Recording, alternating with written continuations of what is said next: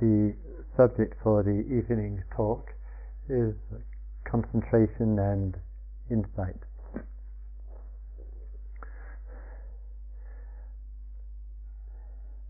And if one has uh, any sustained exposure to uh, the field of meditation, it means we become familiar uh, to a degree with various ways and means of approach. And in some traditions and schools and practices, the very word meditation itself is related and connected to a particular and specific kind of uh, spiritual experience. And it isn't unusual for a person to come into a retreat and to think and imagine, um, well, what I'm doing at the moment isn't meditation, but if I keep doing it, whatever it is, that after a period of time I'll enter into a, a state of meditation. And that view isn't unusual, and it's partly because some schools, traditions, practices uh, of past and present have a particular definition for what meditation actually is. But here, in these circumstances, we use the language and the concept of um, meditation to have a much uh, broader meaning. And basically, a moment of mindfulness here is a moment of meditation. A moment of being a conscious human being is a moment of meditation. A moment of being receptive to the here and now is a moment of meditation. And more specifically, perhaps we would say, well, the meditation is um, when I am sitting in the room here, on the chair, or using the stool, or the cross-legged posture, or when I am engaged in slow walking. So quite often our association with meditation is connected with a particular form, sitting form, standing form, walking form, and and we say, well, those are the meditation times and periods.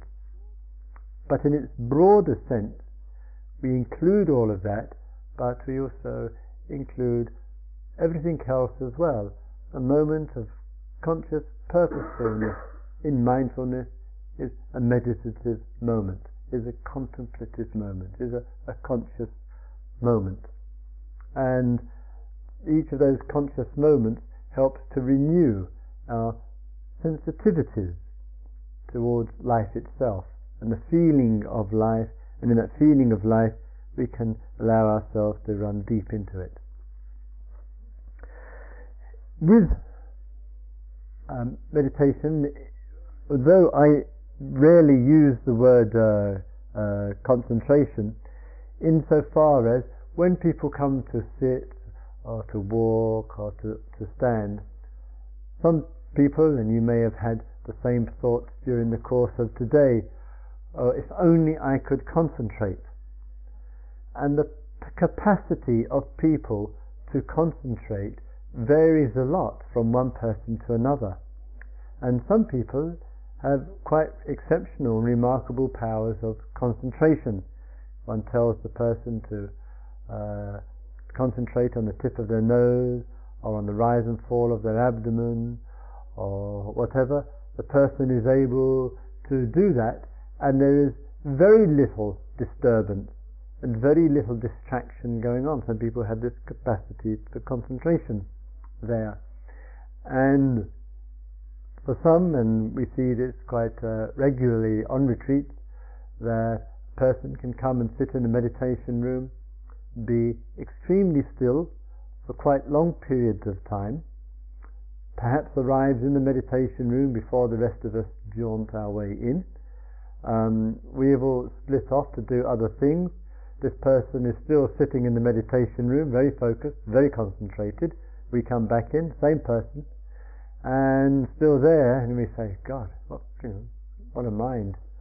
Of course, what the outside says is no indicator, as we know, of what the inner, inner life is, and maybe in a complete fantasy, and it's been running for three hours, but they give the appearance of being extraordinarily concentrated. Well, perhaps they are. They're concentrating on the fantasy, but and but some people, as I say, do have this capacity for real focused concentration, uh, which, which is there, and that concentration in the time of it can bring together mind and, and body. But as with all things in life, and including the capacity to concentrate and to stay concentrated, that it has to dissolve. It has to. Anything that comes together is formed together, which uh, hold, which we can hold together for a period of time, can dissolve, and in its dissolution, what's left. And so there can be for us some mm, exaggeration of value, in fact, about the place and significance of concentration. And some traditions emphasize it very, very strongly, and I suspect perhaps a bit too, uh, too, too strongly, because there can be a forgetfulness that what forms together must dissolve, what arises and meets must fade away. And there are people who come and say on retreat, um, it is impossible to concentrate. My mind absolutely refuses to let me. I can't even find my nose in a meditation, let alone find my breath.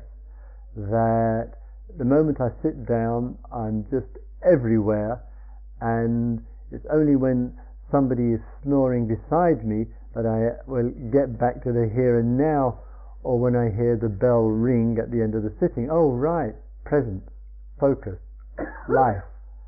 And rest of the time, the mind is all over the place. And this can be, understandably, quite frustrating and annoying and irritating for people. They say, Well, I can't concentrate. And one then can start to be rather envious of the concentrators and feel that one is in this unconcentrated, diffuse minority, etc.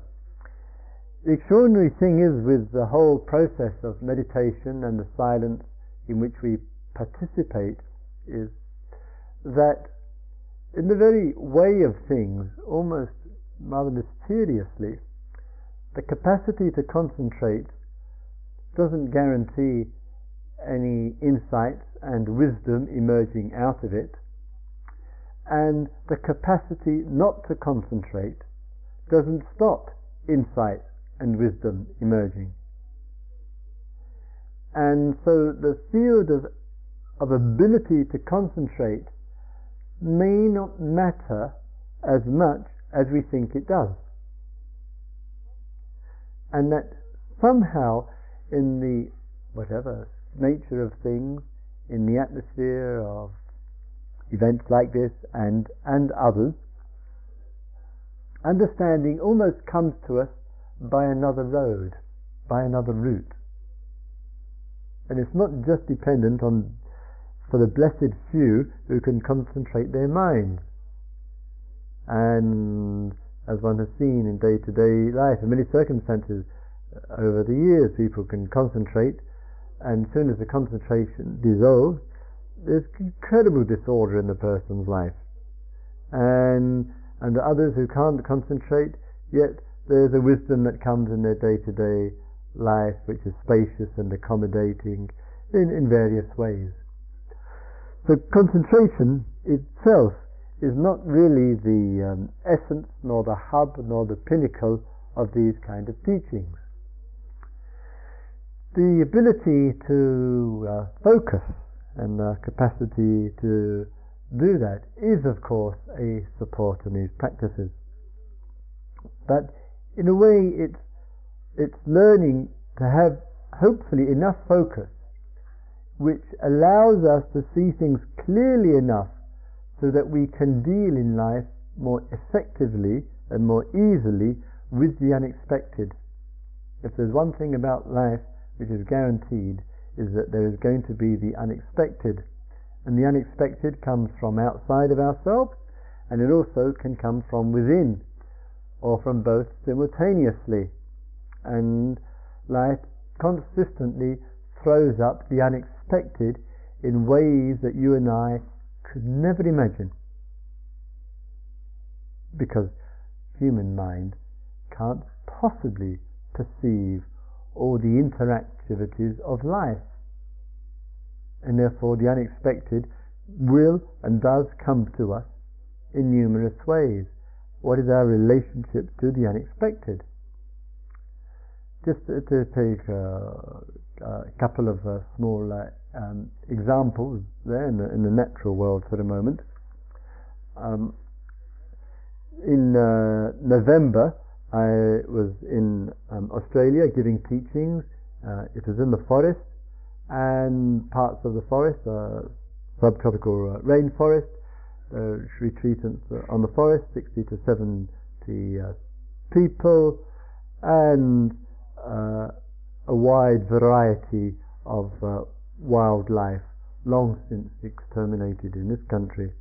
And when the uh, retreat be- began, despite the majority of people being Australians, many, of course, you know, from the city had seen as much forest as uh, uh, very little forest at all in their life, and people were in tents and very minimal minimal conditions over there. And when the retreat started, the first, I think the first words I said were "Welcome to Jurassic Park," and with large goannas and um, and pythons and possums and uh, funnel web spiders and leeches and things that come and crawl in the night and a wonderful array of birds in the air. All of that uh, was around. And one night, one person, as uh, she lay in her tent, put her hand down, and under the tent was a snake, the length of the tent, eight or nine feet uh, long. And she ran her hand along this uh, snake, it's a python, carpet snake family, and and then there was a situation what to do with the unexpected. In, a, in a, uh, another person, in this case, uh, another woman, as she put up her tent on the first night, she uh, noticed the, a hole and looked just inside the hole, and in it was a funnel web spider. Um, a funnel web spider is, if it gets you, it's intensive care quickly. We were 40 minutes drive from the road on a track in the middle of nowhere, hour and 20 minutes from the nearest clinic, and she has a funnel web spider in a little hole beside her tent. Now I have been to this forest many times over 20 years. I learned something. Funnel web spiders jump at you. That I didn't know before. and so she got into her tent and she said, What do I do to herself? And she's full of anxiety. I mean, doesn't quite want one of these things crawling around in the night.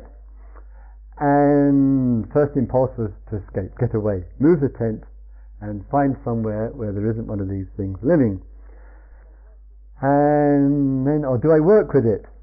So for the first two or three nights, she got a rock and she put it on top of the hole of the tent because the funnel webs mostly travel around in the night.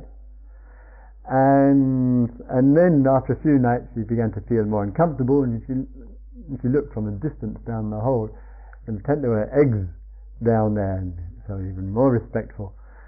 And then came do I stay with this or do I lift the rock and use my tent? It was a dome tent, so she had some, you know, she was sealed in, but in the night she wants to go and have a leak. What does she do? So just use those two examples, the snake and the, uh, the funnel web, as uh, an example, an illustration in life of the sudden appearance of the unexpected. It can come to us in many forms and in that what we need in a way is enough focus of mind, just enough presence of mind in that situation so that all the panic buttons don't dominate the action. Just enough focus, just enough to stay steady in such a situation to work with it. As she did, and to her, her credit, actually by working with this, her neighbor, we all have our neighbors in life, and her the, was the spider, by working uh, with the sit- situation, enough focus, steadiness, trust, and confidence, by the last night, the rock was off the hole. Just learning to be exceptionally mindful when getting into the tent and when getting out of the tent and checking what was in the tent before she got in the sleeping bag, etc., etc., etc. And situations like, like that, as I say, so teachings and practice is not placing undue pressure upon ourselves to be able to uh, concentrate, but enough steadiness to see clearly enough so that, that we aren't overrun with waves of, in this case, say, panic or uh, agitation or fear, and so that the focus allows a different kind of action and a different kind of response than what the conditioned pattern tells us. So, in that respect, the um, capacity for focusing has a genuinely liberating factor to it. And teachings are about liberation and the support for it is the ability to focus, especially when needed in many situations. In uh, here and in being in uh, the place here, it's very unlikely that we'll be meeting such uh, creatures, they, unless they take human form, and if they do, and in that there can be a situation of something happening around us in our room, in the uh, queue for food, uh, uh, waiting in the toilet, um, sounds in the meditation room, etc. And in a way, the um, unexpected the unwelcome and the unwanted then comes into our focus. And upon its coming into our focus, there can, it can provoke a reaction, and we identify ourselves with that reaction towards the object. And we imagine, quite sincerely, that the object is disturbing me. He, she, they, that, or whatever and we believe rather strongly, if not inherently, in the view that this is disturbing me. And it's stopping me from concentrating, it's stopping me from meditating, it's stopping me from being aware. If this, this person wasn't on the retreat, I'd probably be enlightened by now, etc. So we get this view very, very strongly, and we keep pinning everything on what's happening around us as that which is disturbing me. In a way, perhaps it isn't that which is disturbing us. What's really disturbing us is our own mind. Our mind is disturbed. And that, that, that's where the disturbance actually lies. It's in the mind's relationship to events. And we get solidly identified with the disturbance of the mind.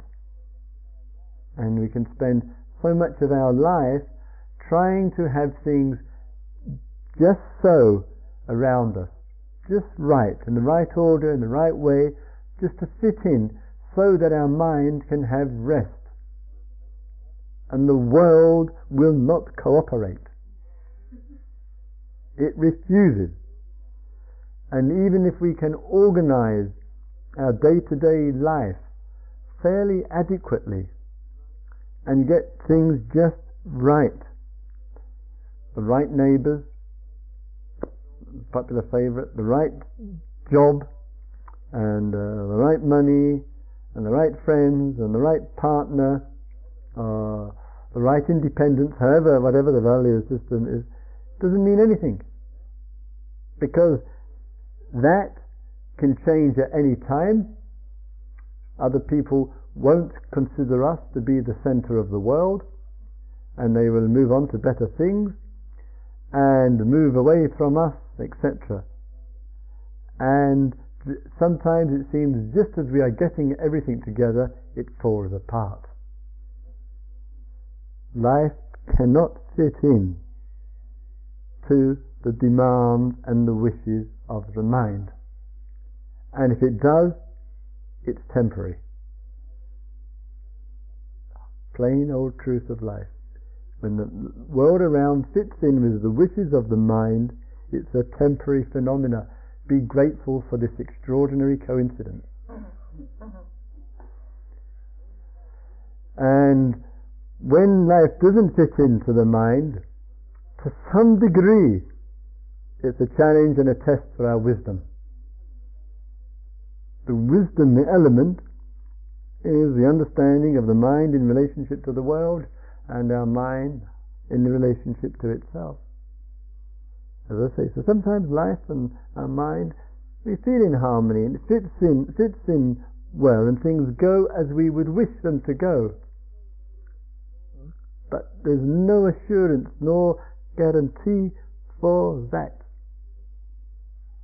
And teachings are trying to be as honest and as clear as possible to us. Let's be very, very clear about this one thing in life. The world is not designed to fit in with the, all the needs and all the demands of the human mind. Life is not made like that. Thank goodness. Think of the eccentric behavior of one's mind. Think of what goes on in one's mind. Can you imagine wanting the world to fit into it? Just think of what's been going on in the mind in the room here during today. So, in that, we need to understand our mind in relationship to itself, of course, but also relationship to the world around, and as I said, the world of the snake and the and the spider comes to us in different forms pretty regularly in our life. To anybody, anywhere, anytime. And that's where we're challenged, as the two women in the forest were, and to their tremendous uh, credit, um, handled it um, very, very well. One might ask, what is the relationship to focusing or concentration uh, um, and uh, uh, insight. And as you know, this is often referred to as uh, insight meditation. More precisely, uh, it's a, a, shorthand, really, of really it's meditation for insight. A meditation for insight. A meditation towards seeing clearly. A meditation for understanding the nature of things. And over the years, the lazy monks got got it reduced down to insight meditation, and so it got passed on in the tradition uh, in in that way. So sometimes people will say, um, well, firstly, um, I engage in calmness meditation. That means mindfulness of breathing, and then after I've generated some degree of calmness, then I'll go from calmness to uh, body awareness or to a choiceless open awareness for insight. And there are some schools and traditions that view in that way. But I, w- I would say that at any moment in life, including being with the breath or anything else, can provide us with insight, can help us to see more clearly. And that opportunity for that is available, available to us. So one might look at today, you might, might say, well, I certainly haven't had any insight today. It's one day down, four to go. And um, today it's just been, uh, it's been uh, uh, survival strategy. It's been um, the longest day of my entire existence and I used to complain bitterly that life was going by so fast. So now it's going by so slowly, I can't stand it. I wish it would speed up, etc. One might say, well, today my whole mind has been um, uh, everywhere. No wonder this place is called Gaia, because my place, my mind has been Gaia all over this earth, Gaiaing everywhere. And therefore, how can I have any insight? In spiritual terms, that means in Dharma terms, to see that very clearly, very clearly is insight. It's sight into. If one truly sees very clearly the state and condition of one's state of mind today, of the state of body, and one sees that very clearly, that is insight. You're seeing into, seeing very clearly that. One is clear about that. So, in a way, it's not so much that one has these experiences and then, well, I get rid of some of these painful hindrances and difficulties that are occurring, and then afterwards, with a bit of luck, before this retreat is over, I'll get enough calmness to get some insight. It's much more any experience which is seeing clearly, not just thinking about it, but seeing it clearly for what it is. That's called insight. See clearly. One might have been in the food queue today, and those in the front of the food queue think, well, thank God I got here to the front of the queue because they have been here before and they know that it's a, a very difficult task for the managers to be able to assess, especially on the first day of a, a full retreat, how much food the people will eat. So those who have been here before remember not much fun being at the end of the line, food line on the first day of the retreat. I'll get myself in there first and get up the front. So then there are those who are at the back of the food queue thinking, I wonder if there's any, going to be anything uh, left over. And the disturbances from the stomach begin to uh, arise rather quickly, and one sees people, their arms weighed down with a plate of food. They're carrying it so heavy that it's near their knees. They kind of crawl into the uh, dining room, the living room ne- next door, and this only sends the, the, the worry level up a few notches for those who are at the end feeling that they're going to be, become the new left out people. And all, all of that can be going on, a tremendous degree of uh, agitation can be taking uh, place, and of course, it can be true. It's not like the level of food in those bowls is of an infinite supply, and those managers and teachers in the kitchen may have consumed all, all, all the rest. And it has happened from time to time that the poor persons in the last 10% of the queue or more come to the empty bowl. It's all terribly disappointing. And in all, all, of, all of that, it's a situation where the unexpected has happened the expectation was at 12.30 I will eat, and but the expectation didn't become the reality, and one has to take one's empty bowl into the kitchen and beg for a sandwich or something. It has happened here, I warn you. So, again, everything seems to be in its order, everything seems to be in control, life seems to be proceeding along as it should, and then something happens and disturbs it, how are we when we can't get what we want? How are we when we can't get what we want?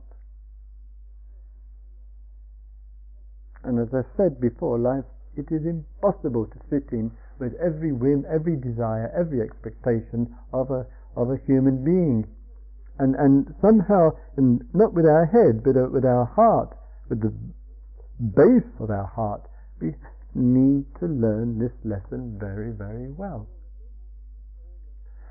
In all, in all of, of that, the, some of the old sayings, some of the old spiritual texts begin to have a fresh meaning. And the one that immediately comes to mind, which is worth reflecting on for one's whole existence, is when uh, Jesus was speaking at uh, the wedding feast and he made this wonderfully profound one liner, and the last shall be first. And it goes like it's like a, a, a Zen koan from Jesus. The last shall be first, he said in the wedding feast. And the place to discover and find out what those deep truths of life mean is at the end of the food queue. The last shall be first. It goes against all the thinking and all the logic and all the conceptualizing and all the agitation that's going on. What does it what does that deeply mean? What's the deep truth to be discovered in such a one line statement? When he says, Be ever watchful, the kingdom of God is at hand. What's he talking about? What's the reference point? When, when the Buddha says, Ditte dharma, Dharma means Dharma, means teaching, it means thing. Ditte means view of a thing. To realize the truth is to for there to be a view of a thing. To view a thing. It, translate that into freestyle language, to be right here and now. What is it? To view a thing. What is, it, what, is, what, is, what, is, what is that? And when we drop a lot of the conceptualized baggage that we have, when we forget all the projections and interpretations onto something, whatever it might be, that go on in our life, when we strip all of that away and there's just a human being and there is just ditte dharme, the view of a thing. Or in Jesus' um, uh, poetic language, being watchful, the kingdom of God is at hand. What does, what does those deep insights and realizations mean? And that's, it's in that spirit, in fact, that the contemplative life comes in, the focused life, the meditative uh, life, which of course we are engaged in here, morning, noon, and night, to view to view a thing and to what that relationship is. So the focusing of the attention in a way is when it is possible and it is available to us is putting aside perhaps temporarily some of the conditioning and the, and the patterns which influence us but as I said, and as we explored a little bit in the inquiry today, sometimes we are not in the privileged position of being able to focus on the thing which we want to focus on, or on the here and now, or on the breath, or whatever. There's simply too much going on inside. And that too much going on inside, it's as though the conditioned forces accumulated in time are impacting on our present, called samskaras, samskaras, that means old mental formations, old patterns coming in and impacting on the present, and they are disturbing the ability to focus on. And we know this disturbance is going on inside. We feel it, we think it, we uh, pick up on it, and there's a disturbance which is going on and everything inside of oneself is saying, I wish I didn't feel so disturbed in mind, in heart, in body. That something inside of us quite naturally protests about being disturbed about anything. We don't like that sensation, that feeling. We don't like being caught up or stuck in, we don't like that state. And perhaps we don't like it because somewhere there is some intuition that is stopping us from seeing something much more clearly. And so, in that, in that, in that respect, the very disturbances that go on uh, in in our life is not that not only the disturbance we don't like, we don't like the discomfort of it, but somewhere we know if I didn't have so much of this disturbance, I could see something so much more clearly. And therefore, there's a natural, intuitive, almost feeling in our guts, really, to see clearly to discover. And that's why, as human beings, we dislike disturbance, whether it's on one level of our being or whether it's this disturbance that goes on, as we see in this obscene event in the former Yugoslavia. Something we, we, we, we rebel against, we, we protest uh, against, whether it's on its subtle uh, level of an event in our inner life or on a much larger level of disturbance. Because there's a sense that something's askew, something's misplaced, gone wrong somewhere or other. And so perhaps with the inner life that goes on with us, it's, it's a challenge and it's asking ourselves, what way, when there's these conditioned forces, do I work with these disturbances? What, what, can I, what can I bring to bear when I feel, feel disturbed? What is it I need to see and un- understand here? What ways do other people who had similar disturbances in life and similar agitations, how, how, do, how are they working with it? How, how are they uh, de- dealing, dealing with it? And all of that becomes um, kind of grist for the mill. It's part of a spiritual practice, working with, disturbed, with a disturbed mind in all the degrees that it can come. And sometimes with that, we don't have the skill. We can't say to ourselves, well, all the truth is inside of me. We can't say to ourselves, I should be able to work it all out by myself. Sometimes the mind cannot. Most of us, most of us, maybe all of us, who I've ever met anyway, have for wisdom and awareness in life have required contact with teachers and teachings and practices and support networks. And I would imagine it, it's very rare to find a human being who hasn't had that support. Certainly. Um, uh, Gautama, uh, the Buddha, had that support himself all through his years of practice and, and disciplines that took place prior to his realization, through his realization, immediately after the realization under the Bodhi tree in, in, in India. So, in that, in, that in that respect, we need and give, hopefully, the support to each other. How can I live a life which I'm not eh, experiencing that those disturbances of the, disturbances of the mind which in such a way make one's life so painful and difficult. And there's no simple answer nor simple solution to that. There's no simple um, um, medication which will solve that. Human heart and human mind is a vast organic event. It's an extraordinary, vast field inside. It's a whole, as somebody said today, that in um, sitting in uh, uh, retreat, re- re- realizing how vast the inner world was and being exposed uh, to that and, ex- and its exploration.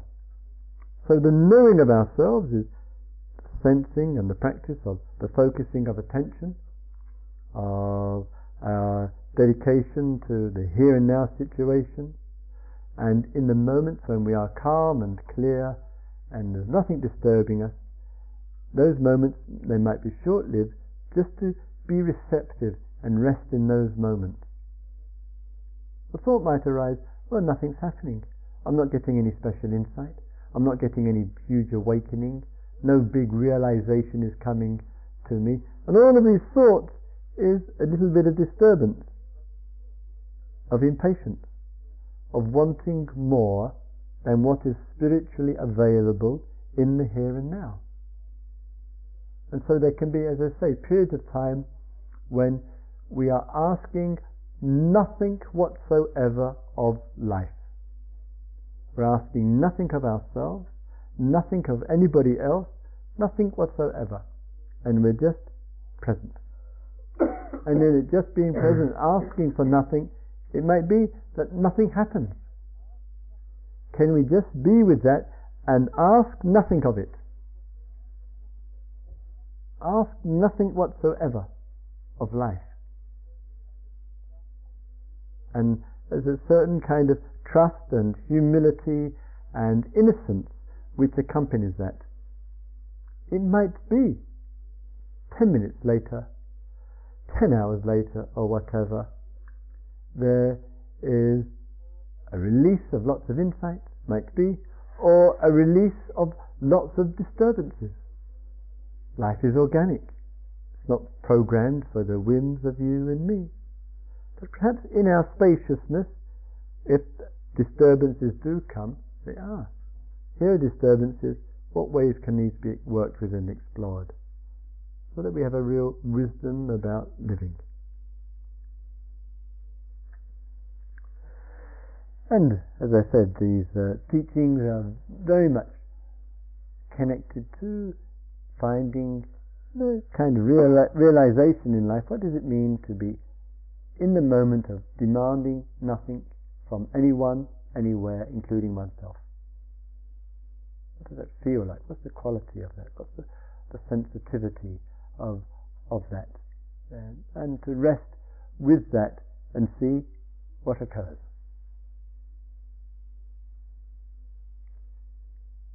May all beings live in peace. May all beings live in harmony. May all beings live in peace and harmony. So let's have a couple of uh, quiet minutes together, please.